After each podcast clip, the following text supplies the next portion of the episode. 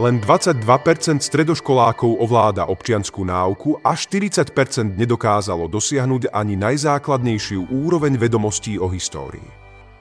Je to alarmujúce, pretože práve vďaka historickým znalostiam mladí ľudia získavajú kompas, ktorý im pomáha viesť život, či už ide o učenie sa z víťazstiev alebo z chýb tých, ktorí tým životom už predtým prešli.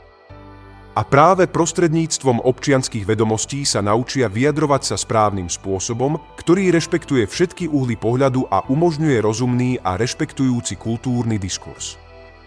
Žiaľ, aj tí, ktorí sa učia dejepis, sa dozvedajú viac o vnímaných chybách Ameriky ako o našich slávnych triumfoch. Centrá pre kontrolu a prevenciu chorôb začiatkom minulého roka informovali, že mladí ľudia sú v kríze a najmä mladé ženy. Viac ako jedno zo štyroch dospievajúcich dievčat uvažovalo o spáchaní samovraždy v roku 2021, pričom viac ako jedno z desiatich sa o samovraždu pokúsilo. 57% dievčat a 29% chlapcov uviedlo pretrvávajúce pocity smútku. Jedným z dôvodov je, že generácia Z je prvou generáciou, ktorá vyrástla v svete založenom na obrazovke bez interakcie s ostatnými.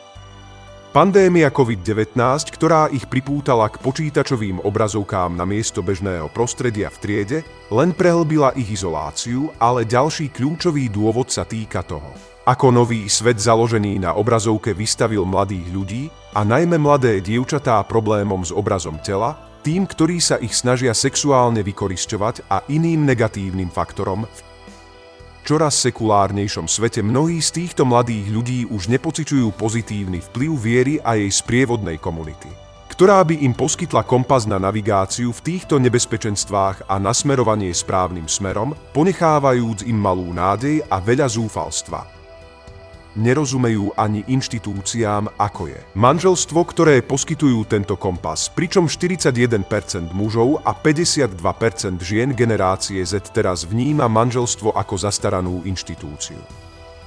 Ako teda musíme reagovať na generáciu Z?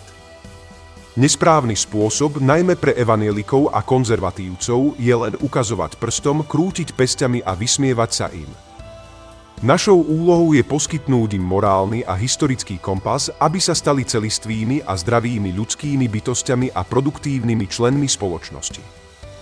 Musíme im poskytnúť komunitu, ktorú tak zúfalo potrebujú a po ktorej túžia.